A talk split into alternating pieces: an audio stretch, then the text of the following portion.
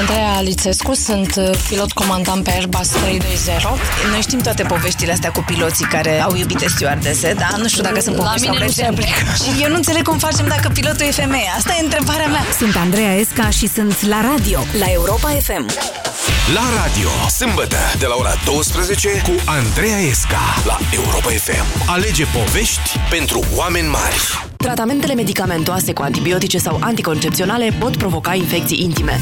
Dacă suferi de infecții intime persistente, folosește Mastrel Flora Plus. Mastrel Flora Plus, capsule și plicuri, conțin ingrediente naturale care te ajută să previi și să tratezi infecțiile intime. Acum cu șervețele intime catou. Mastrel Flora Plus este un dispozitiv medical. La Digimobil, oferta de Gold Friday are și plusuri și minusuri. Plus 400 de lei reducere la smartphone-ul AllView X3, SoulLive sau minus 50% reducere la abonament pentru 12 luni. Vino acum în magazinele Digi. Detalii pe digimobil.ro. Friptura e gata!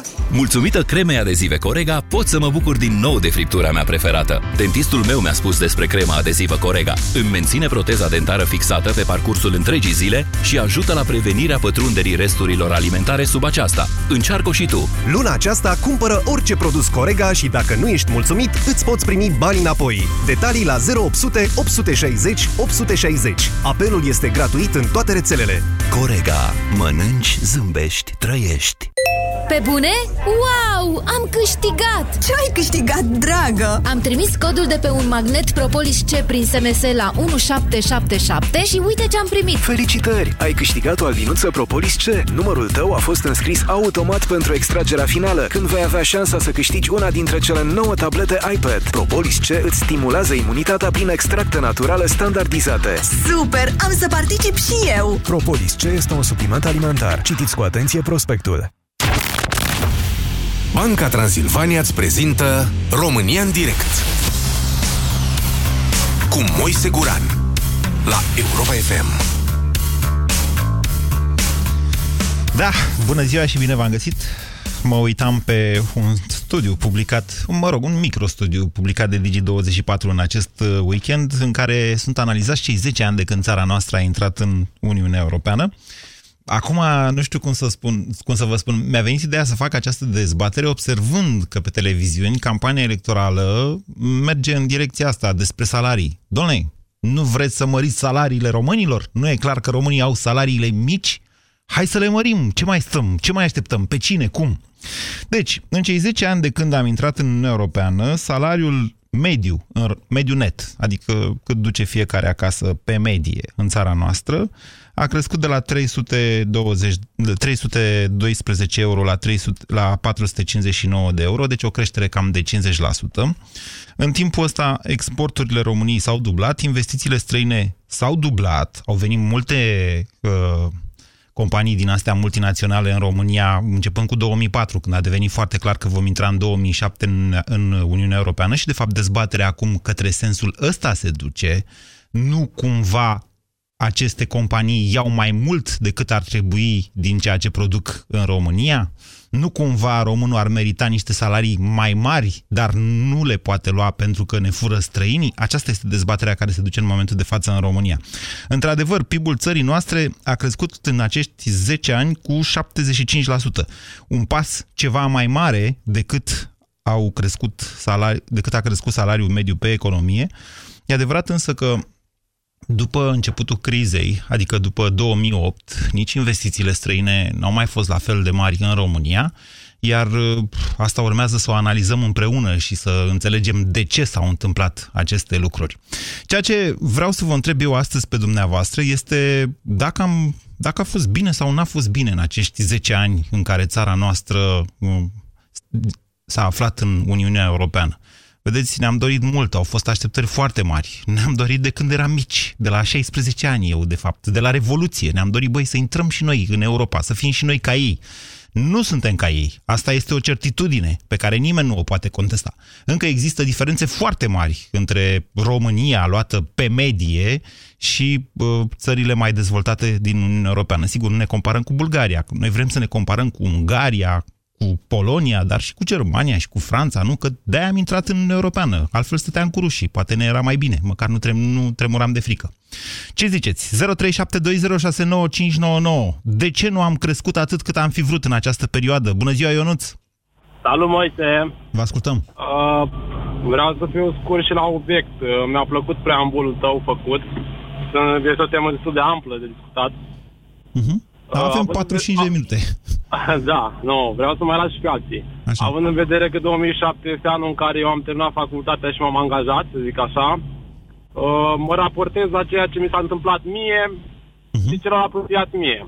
Așa. Și ceea ce am făcut eu până în momentul ăsta și ce am învățat, bineînțeles. Și concluzia este scurtă și la obiect. Cred eu. Ca să fim, să comparăm cu ceilalți, da, gen Ungaria, Germania sau cine vreți noastră, țări civilizate, ne trebuie două lucruri principale, cred eu. Așa. Mai multă muncă și mai multă eficiență din partea noastră a tuturor, de la nivel de individ. Nu de stat, nu de primar, nu de premier. Stați așa, lăsați sloganurile și dați radio mai încet. Eu vă întreb în felul următor: vreți să spuneți că n-am muncit suficient sau că n-am muncit suficient de eficient? Și una și alta. Ați putea puțin să detaliați, ca să fie pe înțelesul tuturor? Păi cei care... Nu, lăsați. Eu nu-ți vorbiți de dumneavoastră. Ce faceți dumneavoastră în viață? Eu fac mai multe. Construiesc, să zic așa. Așa. Și acum 10 ani ce făceați? Tot. Construiam. Și acum... Sau învățam să construiesc. Ok. Și în ăștia 10 ani, cum a evoluat venitul dumneavoastră, să zicem? Păi venitul meu personal a evoluat în bine. Da, adică dar putea să evolueze și mai bine? Adică dumneavoastră putea să munciți mai mult sau să munciți mai eficient în acești 10 ani? Sigur că da, sigur că da. Totul a depins doar de mine. Sau în principiu doar de mine. Interesantă specie de român sunteți, Ionuț. Vă mulțumesc pentru telefon. Nu sunt însă foarte mulți așa ca dumneavoastră, v-am mai zis. Sunteți genul acela de român care n-așteaptă nimic de la nimeni, care își face singur. Vă mulțumesc că existați și că ne ascultați. Bună ziua, Andrei! Bună ziua, Moise! Vă ascultăm! Da, salariile trebuiau să fie mai mari. Dar? Fiindcă nimeni nu poate trăi cu 400 de euro pe lună dacă ai o chirie. Aia dar, ziceți dumneavoastră. Domnule, stați așa, eu am trăit și cu $100 pe lună, în orașul București. E adevărat, n-am trăit prea bine. Vorbesc de începutul anilor 90. Moise, deci, 70% dădeam pe chirie, credeți-mă, nu era prea fericeală. Am înțeles. Cauzele, din punctul meu de vedere, ar fi următoarele. 1. Da. Administrația care ne-a condus în acești 10 ani nu și-a făcut bine temele. În ce sens? S-au furat mai mult decât trebuia, s-au cheltuit bani pe investiții care n-au fost încheiate. Deci dacă se fura... pus presiune pe... Andrei, dacă se fura fix cât trebuia, salariile erau mai mari. Nu trebuia să fure nimic, Moise. Așa. Nu trebuia să... Fiindcă ei sunt plătiți să-și facă treaba. Okay. Nu să pună presiune fiscală pe angajați, ci să lase mai mulți bani la populație, la oamenii care muncesc. 2. Lumea a plecat în Europa să muncească pe nimic. Această hemoragie de forță de muncă, de resursă umană, nu s-a întâmplat niciodată în istoria României. Mare atenție. 3 milioane de oameni. Mare atenție. N-au plecat toți după 2007. De fapt, aproximativ jumătate din cele, cred că sunt peste 4, dacă nu chiar 5 milioane de români câte se află acum în vestul extins, să zicem, deci în vestul Europei și în Statele Unite, cred că jumătate doar au plecat după 2007. Restul au plecat după anul 2000. Bun, ai dreptate, dar aceea jumătate, dacă rămâneau în țară, aduceau plus valoare aici și ridica nivelul de trai și salariile. Sau șomaj mai mare? Depinde. Depinde de țară, tocmai. Forță, eu trăiesc în Timișoara și nu există forță de muncă în această zonă. Se aduce din Serbia, din Ungaria. Da, așa este. Antevorbitor a spus câteva cuvinte foarte înțelepte. Nu avem cultul muncii încă, românii. Nu știm să muncim eficient. Încă nu ne-am dezbărat de acea muncă în comunism. Alt lucru care... Dumneavoastră vorbiți de organizarea muncii. Dar s-ar putea ca eu să înțeleg că vă referiți la ceea ce știm noi să facem. Adică, dacă am ști, de exemplu... Eu am un exemplu care cam supără pe ăștia de la Dacia. Dacă am face merțane în loc să facem Dacii, s-ar fi putut să avem niște salarii mai mari, în sensul ăsta. Normal. Mă refer la pasul tehnologic, la ce știm să facem. Da, da, da. Uh-huh. Și nu avem caracter noi ca nație. Îmi cer scuze că spun lucrul ăsta, dar am adoptat întotdeauna poziția ghiocelului, de la șeful suprem în fața lichiuricilui până la tot. Nu, trebuia să ne ținem industria în țară, să avem locuri de muncă bine plătite, nu să lucrăm în lon sau în call center-uri, salarii sau... Asta s-a întâmplat mai mult înainte de 2007, să știți. Lonul a debutat prin 99. În zona aceasta a Banatului sunt foarte multe fabrici din Germania pe cablaje, unde se plătește cu salarii minim pe economie și bonuri de masă. Uh-huh. Asta este industria din Timiș. Nu e chiar asta. Dacă nu mă majoritară. Nu e majoritară, iertați-mă. Deci dacă nu mă credeți pe cuvânt, intrați noastră pe site-ul Bizidei și vedeți acolo, la secțiunea campanie, reportaje făcute de mine în Timiș, în domeniul cercetării. Aveți acolo, în Timișoara, un bloc cu 2000 de informaticieni care fac cercetare de vârf, adică studiază cum o să meargă mașinile singure pe stradă. De-aia zic, nu e bine să generalizăm. Iar asta cu poziția ghiocelului, să știți că nu e chiar aproape deloc adevărată. Adică, mă rog, pe aici, pe acolo s-ar putea să mai fie, dar nu așa cum crede toată lumea. Mă mir că n-ați plecat și dumneavoastră, Andreea. Aveți o părere foarte proastă despre noi românii. David, bună ziua! Bună ziua! Și dumneavoastră tot o părere proastă aveți despre România? Să zicem că nu. Să zicem că nu, și chiar din cauza asta cu, să zic, 6 ani am plecat în Statele Unite împreună cu familia. Ați plecat sau n-ați plecat, că n-am înțeles? N-am plecat, okay. Pentru că aveam o părere bună.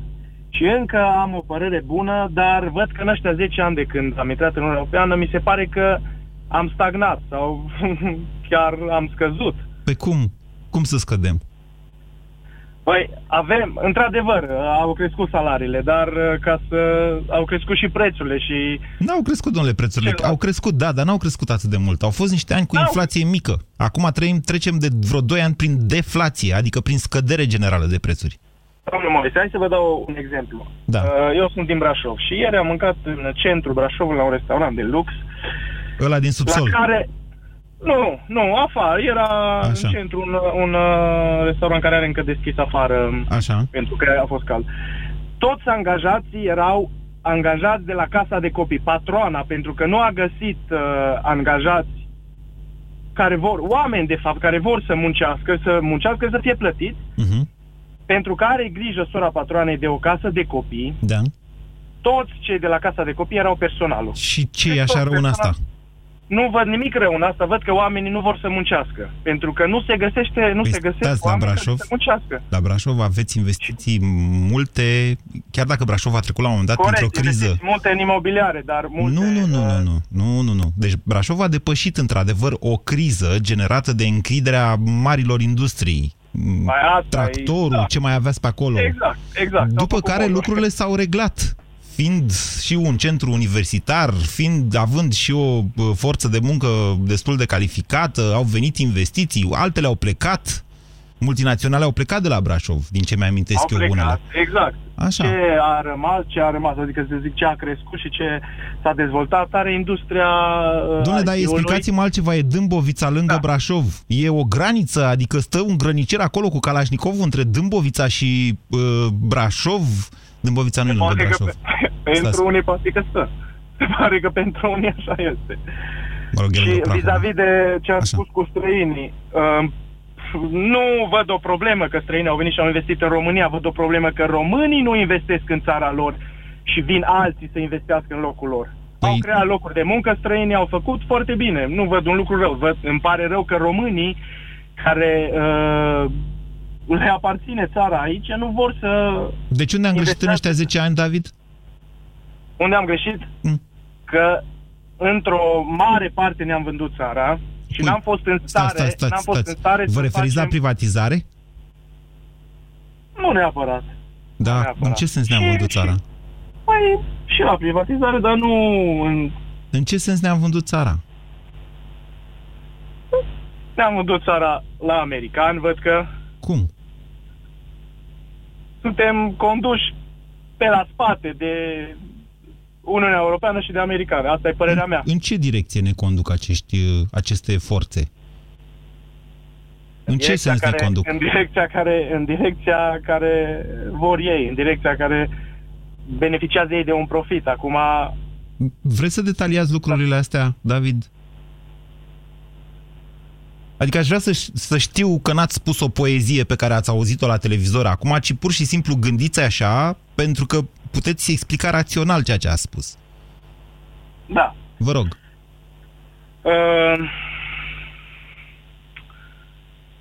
Da. În ăștia 10 ani... Da. Haideți să vă dau un alt exemplu. Dacă nu vă e mai ușor, da. Nu de mult timp am venit din străinătate, un weekend relaxare. Am stat la un hotel de 4 stele și am plătit pe noapte 50 de euro condiții extraordinare. Așa. Vă spun acum de Revelion, acum, în Poiana Brașov, 3-4 zile, costă în jur la 1000 de euro un sejur. Și asta înseamnă că așa au decis americanii și europenii, să ne scumpească Poiana Brașov. Nu. David, iertați-mă, eu nu mi-am permis niciodată să merg în Poiana Brașov de Revelion. Vă spun sincer, și câștig binișor, adică veniturile mele sunt pe site-ul Bizidei. Nu mi-am permis niciodată, mi se pare... Asta vreau să spun și vis-a-vis în Praga am fost, vis-a-vis de care-i treaba cu americanii și UE care ne conduce pe la spate? Ce legătură are exemplul noastră cu asta? Cum ați ajuns la concluzia că americanii și europenii ne conduc și că ne-am vândut țara? Explicați aceste lucruri, nu le aruncați în eter pur și simplu. Pentru că vă decredibilizați altfel. Da? Vă las să vă mai gândiți. Da, spuneți. Da. David. N-aș vrea să spun mai multe despre chestia asta. Bine, vă mulțumesc. Care... Haideți că v-am ținut destul, doar ca să explicați acele lucruri grele pe care le-ați aruncat pe un post care nu e Antena 3, Europa FM. 0372069599. Bună ziua, Traian. Salut. Uite, din punctul meu de vedere nu te-a furat nimeni în România sub nicio formă. Dar pe mine? Pe tine ca român, ca orice persoană. Deci, în momentul de față, au fost niște investiții până în această zi, investiții clar străine cele mari și cele românești foarte, foarte mici. Dar nu ne-a furat. Dar nu e adevărat. Nu. Deci dacă tot vorbeam de exemplu Brașovului, puteam să vorbim de investiția lui Niculae la Roman, cum se numește? Da, la Roman, da? O investiție care a ieșuat din diferite... Mă rog, încă mai bate la ciocane pe acolo. Vă spun că am avut un reportaj anul trecut de la Roman Brașov. E vorba de faptul că nu avem tehnologia să facem concurență pe niște domenii. Cu ce să facem? Cu Dacia? Cum era să facem cu Dacia? Noi nu facem concurență în momentul de față. Stați un pic. Ba nu facem, dar facem unde știm și noi. La soft suntem beton. Suntem printre cei mai tari. De ce să nu recunoaștem asta? Și ăla se plătește mult mai mult. Din păcate însă n-avem decât 100.000 de softiști. Deci eu sunt specialist Microsoft. În momentul de față, săptămâna trecută, am renunțat la acest capitol, am renunțat și mă fac o fabricuță de sucuri și sper anul viitor să fie și o fabricuță de bere cu alcool. Vreau să vă zic în felul următor. Am trecut de la faptul că am fost programator și am luat de la marile societăți, mari investitori care au venit în România, am luat niște salarii bune. Așa. Da? Am ajuns să fac ceea ce fac ei și anume... afaceri cu software, da? Și acum am ajuns la alte tipuri de afaceri. Stați că n-am înțeles. Deci, la un moment dat, în viața dumneavoastră, de succes, înțeleg. Nu e viață de succes, că am dat vreo 6 falimente în familia mea. Adică nu am acum foarte mulți bani, ci sunt încă la un nivel mediu, la fel cum sunt majoritatea românilor. Deci cu softurile v-a mers bine sau nu? Că nu e clar. Cu softul nu mi-a mers bine. Dar v-a mers bine ca angajat la multinațională, să înțeleg. Dar mi-a mers bine ca și angajat la multinaționale. În schimb, ceea ce vreau să vă spun e că am văzut două tipuri de oameni. Cei care se consideră foarte educați și sunt foarte educați și lucrează la multinaționale și se mulțumesc cu un salariu și de acolo nu mai pleacă în veci, da? Și nu fac foarte mult efort decât pentru ei și salariul lor. Păi, pentru că dorm noaptea foarte bine, Traian... Da. Stai un pic, o secundă. Și am văzut acum în piață românul care colaborează cu român. Adică în momentul în care vrei să-i vinzi o sticlă de ceva, nu contează, cum te ajută el și cât de mult ține românul la un alt român. Stați, că asta nu înțeleg. Stați un pic așa. Deci, dumneavoastră programator, la un moment dat, v-a lovit de sus o rază și a zis: Traiane, s-a terminat cu liniile de cod, din vino veritas. Apucă-te tu de... linii de producție. Ok, da. Bun. Așa, bun. Și dumneavoastră v-ați fi așteptat să conlucrați bine cu românii, nu cu străinii, sau cum? Da, m-am așteptat să... Nu, pardon, mă scuzați. N-am știut la ce să mă aștept. Așa. Sincer, da? Okay. Am constatat că românii sunt foarte loiali. Se ajută loiali lor. Adică, dacă vreau să fac o afacere cu un român, da, nu te refuză, nu spune bețe în roate. Dar nici nu e sigur că nu-ți dă țeapă. Doamne ferește, un român nu mi-a dat țeapă până acum, deci asta este o... Poate le-ați dat dumneavoastră lor? Nu, sunt doar baliverne, nu există așa ceva. Românii sunt efectiv foarte, sunt niște oameni cu foarte mult bun simț. Doamne, nu glumesc. Doamne, faceți-vă un selfie și trimiteți-i și mie pe Facebook să vă pună în ramă, că sunteți primul. Pentru că, deci, majoritatea oamenilor care se exprimă și care abia așteaptă să spună câte ceva rău, de obicei sunt oameni loviți de viață. Am dat și de astfel de oameni loviți de viață. Pe când cei de succes stau acolo în succesul lor, râd în sine și nu spun nimănui. Nu există oameni de succes. Dacă vă duceți să vindeți o sticluță de orice la magazin, la micile magazine, cum am fost eu, toți avem problemele noastre, dar supraviețuim. Și o să vedeți că ce am observat, haideți să vă spun un lucru care o să vă șocheze. Au început românii să facă asociații de magazine ca să poată să tocmească, să spun așa, tiruri de marfă, să poată să le iasă mai ieftin. Ați auzit vreodată așa ceva? Că eu am auzit acum 2 săptămâni când am fost să vând produsul meu. Adică s-au asociat pentru a reduce costurile cu aprovizionarea, asta spuneți? Da! Ei, unde ați auzit voi, oameni buni, până acum așa ceva? Eu nu am auzit decât de la omul care a făcut așa ceva în momentul de față și într-adevăr... Deci cei 10 ani, revenind, Traian, la tema noastră de dezbatere, cei 10 ani în UE am progresat, dar nu prea, pentru că... Am învățat. De-abia acum o să reușim să mai facem ceva. Nu trebuie să... N-aveam cum să progresăm altfel. Ce credeți că o să se întâmple în 20 de ani? O să avem Mercedes în România? Păi Mercedesul a crescut în 75 de ani, sau știu ceva de genul, 100 de ani. Da? Nu a crescut peste o zi. Noi avem nevoie de 100 de ani de pace, să nu avem război pe acest teritoriu timp de 100 de ani, pentru ca eu să pot să-mi educ copilul, să-mi ducă tradiția mai departe, să fac o bere mai bună, să vindem mai bine, să știm cum să muncim mai bine. Așa, debusolați în lumea asta suntem toți, știți, și eu astăzi am consumat benzină și nu mai am bani în buzunar. Vai, ce supărat sunt. Traian, vă rog, intrați pe Facebook sau pe europafm.ro sau pe bizidei.ro să-mi vedeți fața. Sunt fericit că ați intrat astăzi la radio. Vă bag și în promo cu ceea ce ați spus. România în direct, la Europa FM. Te ascultăm. De unde atâta optimism? Credeam că a murit. 0372069599. Nu ne-au ajuns 10 ani, dar era normal să nu ne ajungă, zice Traian. Abia am învățat cum să ne mișcăm în Uniunea Europeană. Ce spuneți, Ioan? Bună ziua! Ioan? Am vorbit mult cu Traian, cred că a închis Ioan. Hai să trecem la Patriciu? Nu. Laura, bună ziua! Alo, bună ziua! Vă ascultăm, Laura. Vroiam să vă spun că din punctul meu de vedere, da, consider că am progresat în ăștia...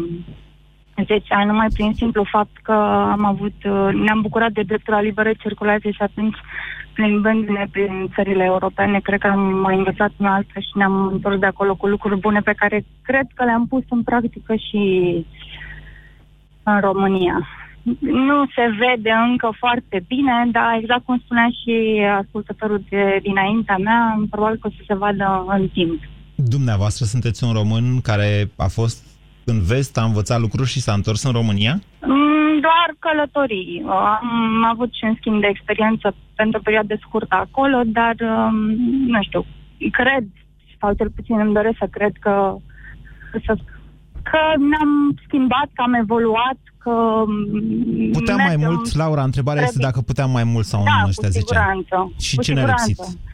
Nu știu, poate e în gena noastră să ne autodistrugem, ca să zic așa, să ne săpăm unul pe altul.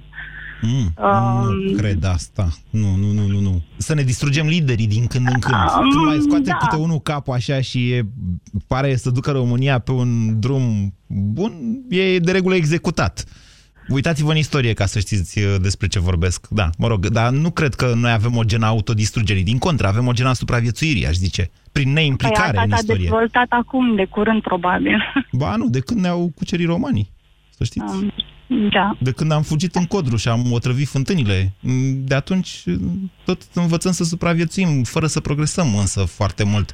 Asta s-ar putea să aibă legătură. Vă mulțumesc, Laura. 0372069599. Marius, bună ziua! Bună ziua, bună ziua! Vă ascultăm. Domnul Moise, ce vă pot spune? Într-adevăr, am avea nevoie cu disperare așa de mărire...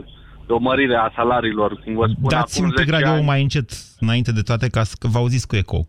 Așa, spuneți. Da, gata. Așa. Eu sunt un conducător auto, profesionist, și timp de 6 ani am lucrat doar afară și m-am întors acum de curând acasă. Da. Și vreau să vă spun că, normal, românul e o nație de om muncitor, un om harnic, un om... Ce pot să spun? În comparație cu alte popoare, de exemplu, când am lucrat în Olanda, am lucrat la o firmă ce se ocupa cu distribuirea de aranjamente florale și alte treburi, dar părerea mea este că totuși ar trebui să muncim un pic mai mult și chiar nu știu altă modalitate. Probabil dacă s-ar mări un pic salariul și s-ar face un salariu minim pe economie, pardon. Dar vedeți că salariul minim pe economie tot crește și crește și, adică el e aproape, nu e chiar dublu, dar oricum a crescut mai mult decât salariul mediu pe economie. De la 700 cât era în 2007, dacă mi-amintesc eu bine, la 1275 astăzi. Deci e o creștere... Da, într-adevăr. E o creștere de peste 70%. Da, exact. Dar eu spun că dacă s-ar mări undeva la 500 de euro, să spun așa, cred că... Salariul minim, ziceți dumneavoastră. Exact. Marius, da. De ce v-ați dorit dumneavoastră să lucrați pe salariul minim? Păi, nu numai că mi-aș dori să lucrez pe salariul minim. Dar n-ați vrea să lucrați pe salariul mediu sau pe un salariu peste medie? De ce să vă doriți să lucrați pe salariul minim? Păi, tocmai asta e, că nu-mi doresc, n-aș vrea să lucrez pe un salariu. Dar vi se pare minim, că asta nu depinde de dumneavoastră, că depinde de altcineva, de patron. Exact. Dar n-ați vrea dumneavoastră să vă specializați mai mult astfel încât să puteți să accesați un salariu mai mare? E o chestiune... Asta depinde de dumneavoastră cu specializarea. Bineînțeles. Omul cât trăiește învață. E normal. Dacă vrea.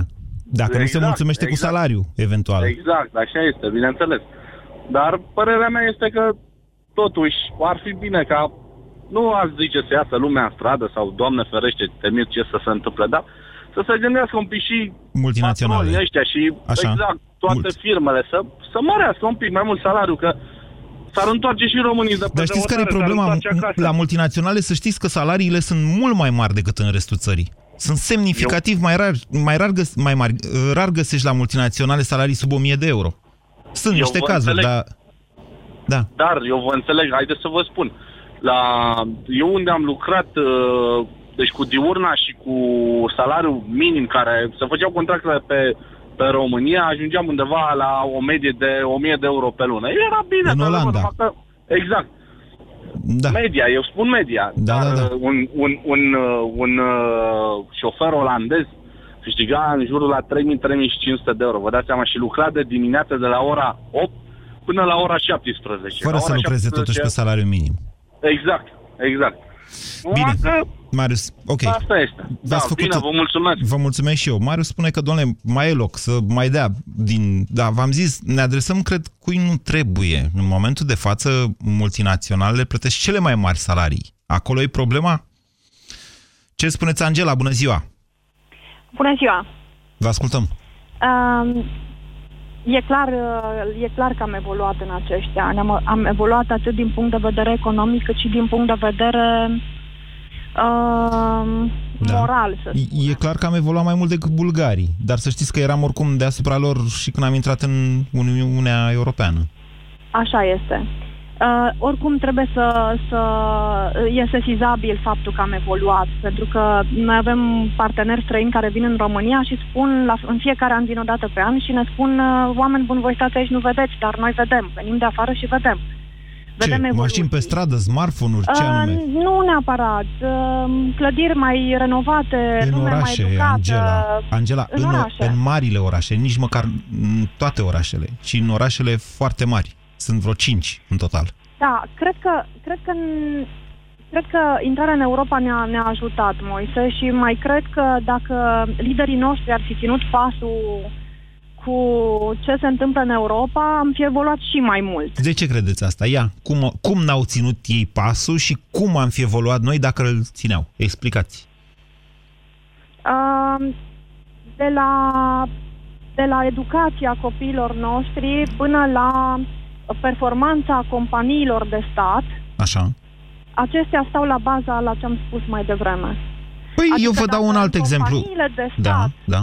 Spuneți. Lucrurile nu sunt performante, adică sunt foarte puține companii de stat care o duc bine, să spunem așa, care nu au datorii, care nu au probleme cu plata salariilor, apropo de salariul minim sau mai mult. Sunt și alte foste companii de stat care s-au privatizat și care o duc bine, dar, așa cum spunea mai devreme cineva, David, asta înseamnă că ni le-au luat europenii și americanii, nu înseamnă că mai sunt ale noastre. Exact. Exact ce? Asta spun. Exact la ce spuneam mai devreme. Deci statul, liderii noștri, cei care ne conduc, aveau nevoie, în primul rând, ei să fie educați ca să poată să țină pasul cu ce se întâmplă în Europa. Angela, ce ar fi trebuit să facă statul român pentru ca județul Vaslui să nu mai aibă șomaj de 13%? Să facă investiții, să aducă investitori acolo, să creeze parcuri industriale, să gândească niște facilități care să-i ajute pe cei din zonă să aibă joburi mai bine plătite. Deci în sensul, de-aia ziceți dumneavoastră că e sărăcie la Vaslui, spre deosebire de București sau Timișoara sau Cluj. Da, cred că nu sunt atât de... Nu este un județ cu multe investiții. Dar este un județ liber, adică n-au venit americanii peste ei. Așa este, dar nu venirea americanilor ne face să o ducem mai bine sau mai prost. Ba, să știți că ia vorbiți cu ea de la Deveselu, județul Olt, un alt județ destul de încercat de sărăcie până să intrăm în Uniunea Europeană, după care au venit acolo niște fabrici furnizoare pentru Ford, niște Pirelli și mai știu eu ce. Investițiile de care vorbeam. Dar cineva le-a creat acele condiții. Acelor investitori... Aș zice că, dacă îmi dați voi, Angela, mie mi se pare că Deveselul ăla în județul Olt este ales că e unde trebuie pe hartă comparat cu cât îi trebuie rachetei, cât îi trebuie unui radar să detecteze o rachetă, să se ridice și să plece. E un exemplu spot, dar dacă ne gândim la alte județe unde s-au creat parcuri industriale și sunt investitori care au investit în zonele respective, nivelul de trai a crescut. Și sigur că nu o putem face singuri, pentru că anul 90 pe noi ne-a găsit din punct de vedere tehnologic departe de Europa. Rămași în urmă, nu chiar așa departe, rămași în urmă, da, sunt de acord. Rămași în urmă. Ei, acea diferență de ani pe care o resimțim și acum față de țările din vest rămâne în continuare și aici spun că avem nevoie de lideri educați, de legislație care e foarte... Deci aici ne-am dus în foarte multe direcții. Vă mulțumesc pentru telefon, Angela. Ați vorbit de investiții în infrastructură și eu cu asta sunt perfect de acord. Județul Vaslui va rămâne în sărăcie dacă nu or să vină niște investitori cu niște tehnologii care produc multă valoare adăugată. Și nu or să vină atâta vreme când nu or să aibă acolo o forță de muncă calificată, în primul rând, și în al doilea rând o autostradă care să-i lege de Europa, de restul lumii, sau un aeroport sau ceva de acest fel. Cu asta sunt de acord cu dumneavoastră. Pe de altă parte, am văzut, cred, săptămâna trecută un studiu referitor la investițiile în cercetare din România. Cred că anul ăsta va fi primul în care investițiile sau cheltuielile, sunt investiții, nu sunt cheltuieli, cheltuielile cu cercetarea în domeniul privat în România va ajunge alocările făcute de stat. Bineînțeles, rezultatele fiind extrem de diferite între privat și stat în domeniul cercetării. Bună ziua, Andrei! Salut, Moise! Vă mulțumesc că ați așteptat atât. Vă ascultăm. Nu e o problemă. Moise, eu cred că, în primul rând, o problemă reprezintă tinerii, pentru că, să recunoaștem, nu prea mai au ambiție în a munci. Nu e adevărat. Eu așa consider, adică cel puțin și eu sunt foarte tânăr, am 19 ani, însă eu încerc că la vârsta asta să-mi fac un un viitor și vreau să-mi găsesc un viitor în cel mai bun domeniu. Adică... Păi ar trebui să faceți o școală întâi. Altfel, da, e normal, altfel e normal. Viitorul noastră va fi limitat. Este normal. Dar totuși am și eu scuză, în sensul că și colegii să zicem că nu sunt foarte puse la punct. Adică, să zicem, căminele sunt foarte, foarte slabe ca și condiții. Au o scuză. Doamne, iertați-mă, Andrei, vă felicit că n-ați trăit anii 90, să vedeți cum erau atunci căminele. Cu am 10 în cameră erau cămine atunci. E normal să fi fost o evoluție încă de atunci, dar nu e o evoluție la fel de... Nu e o evoluție precum ar trebui, atât de mare pe cât ar trebui. Andrei, cred că nu înțelegeți. Eu vă spun în felul următor. Astăzi, o cameră de penitenciar arată mult mai bine decât un cămin studențesc din anii 90. Și asta ar trebui să fie o problemă. Și e o problemă. E o problemă în sensul că ne pun să plătim, că nu trăiesc bine în penitenciare deținuții, dar doar ca să vă imaginați cum era țara asta atunci. Nu, deci, am prins vremurile și, într-un fel... Și nici nu-mi pasă. E corect. Aveți dreptate, nici nu trebuie să vă pese, bine că le-am depășit. Haideți să vedem unde am greșit în ăștia 10 ani. Exact, v-am spus. În primul rând, cred că tinerii ar trebui să aibă mult mai multă grijă de ei, adică în sensul să se creeze cât mai multe locuri de muncă pentru tineri, pentru că tinerii, mai sunt tineri ambițioși. De ce să spunem că nu sunt? Pentru că nu putem să generalizăm. Sunt tineri ambițioși, însă nu pot evolua într-un anumit sens, pentru că, atenție, că acum dacă ești tânăr și nu ai experiență, îți este foarte, foarte greu să-ți găsești un loc de muncă. Depinde. Pentru că, de unde sunteți? Poftim? De unde sunteți dumneavoastră? Din Giurgiu. Și trăiți în Giurgiu sau în București? Nu, m-am mutat recent în București. Ei, o să găsiți aici tineri de care vorbiți fără ambiție. Iar dumneavoastră, un tânăr provincial, o să intrați în ei ca în brânză. Păi am cunoscut destui și asta mă... Andrei, ceea ce încerc să vă spun este că aceasta este o aparență. Doamne, tinerii din ziua de astăzi sunt altfel decât erau pe vremuri. De fapt, întotdeauna astfel de lucruri creează oportunități. S-ar putea să existe în societatea noastră, să zicem, o tendință a tinerilor de a sta prea mult pe telefoane, de a se gândi la cu totul și cu totul altceva decât evoluția lor. Na, fiecare generație are astfel de probleme, dar de fiecare dată asta creează pur și simplu spațiu de manevră altora, tot dintre ei, în sensul ăsta, care, bineînțeles, găsesc oportunitatea sau profită de faptul că alții sunt mai neatenți, mai neinteresați de o evoluție, aceia devin lideri, îi trag și pe ceilalți după ei. Nu cred în teoria asta a generațiilor bune și a generațiilor proaste. Sigur, contează dacă vine o generație care a luat bacul copiind, s-ar putea ca generația următoare care a luat bacul cu camere de supraveghere să fie mai rea, mai competitivă. S-ar putea să o distrugă pe prima până aceea se va adapta. Cerere și ofertă, să știți, funcționează și pe piața muncii. Oho! Bună ziua, Cristian! Bună ziua, domnule Moise Guran! Vă ascultăm! Mă bucur că v-am prins. Da, sunt perfect de acord cu dumneavoastră și să știți că eu chiar am observat o creștere și sunt perfect de acord cu dumneavoastră cu cererea și cu oferta și că fiecare individ cere de la el și o să primească cât cere de la el și dacă el o să se perfecționeze, o să învețe, o să studieze, o să facă diferite cursuri, adică poți să te reinventezi de fiecare dată, nu trebuie să ceri să crească salariul minim pe economie. Începuseți o frază foarte interesantă, fiecare individ cere de la el și primește și mai mult de la alții, cu cât cere mai mult de la el, cu atât primește mai mult de la alții. Evident, e logic, nu? Nu e logic? Nu tu trebuie să ceri de la tine, dacă modul tău de viață pe care l-ai nu ești mulțumit. Nu poți să stai în pat să te gândești, Doamne Dumnezeule, fă să crească salariul minim pe economie. Nu, asta e că mi-am amintit de bancul. După 10 ore de la muncă, te pui să citești o carte și să te perfecționezi în ceva. Dacă vrei să fii cel mai bun, știu eu, sculptor, pictor, orice vrei tu. Da. Mi-ați amintit de bancul cu bulă, care toată viața lui s-a rugat, Doamne Dumnezeule, dă să câștig și eu la los în plic. Și când era pe patul de moarte, o voce din ceruri a zis, mă, bulă, ia și tu un los. Mă, dar tu te joacă și tu. Exact. Așa, da, bun, ok.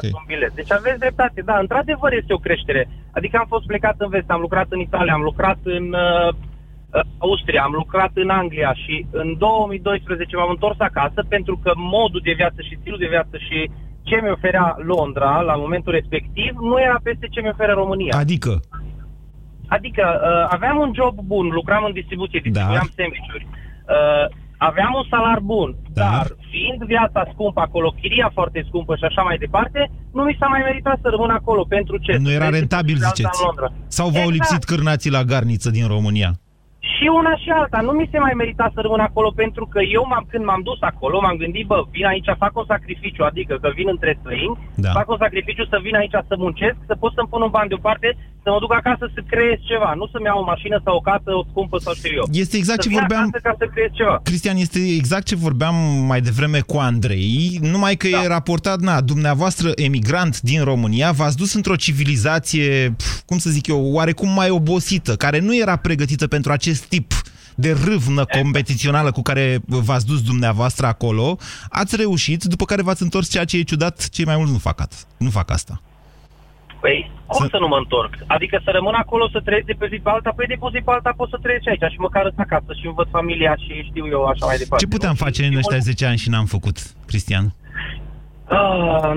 Nu știu, eu cred personal cu tărie că ține de fiecare individ în parte. Adică nu cred că ar trebui să așteptăm să facă cineva mai mult pentru noi. Eu în orice domeniu am lucrat și am lucrat în foarte multe domenii. Dacă am intrat în domeniul respectiv ca angajat pe minim pe economie, m-am documentat și am încercat să fac cât de mult posibil ca să ajung pe treaptă mai sus. Pentru că aveți acest antrenament, e o experiență extraordinară. Aș vrea să vă mulțumesc că v-ați întors în România, Cristian. Fiecare om din categoria dumneavoastră care s-a dus acolo și a prins acea experiență, a învățat cum să lupte pentru viață, cum să muncească, cum să evolueze, și care s-a întors în România, e un aport extraordinar pentru țara noastră. Vă întrerup pentru că mai am timp de un telefon și aș vrea să vorbesc și cu Tudor. Bună ziua, Tudor! Bună ziua, domnul Guran! Un minut mai avem, să știți. Vă ascultăm. Da, în regulă. Să vă răspund la întrebare, cred că a evoluat foarte mult România în acești 10 ani, datorită aderării la Uniunea Europeană, în primul rând.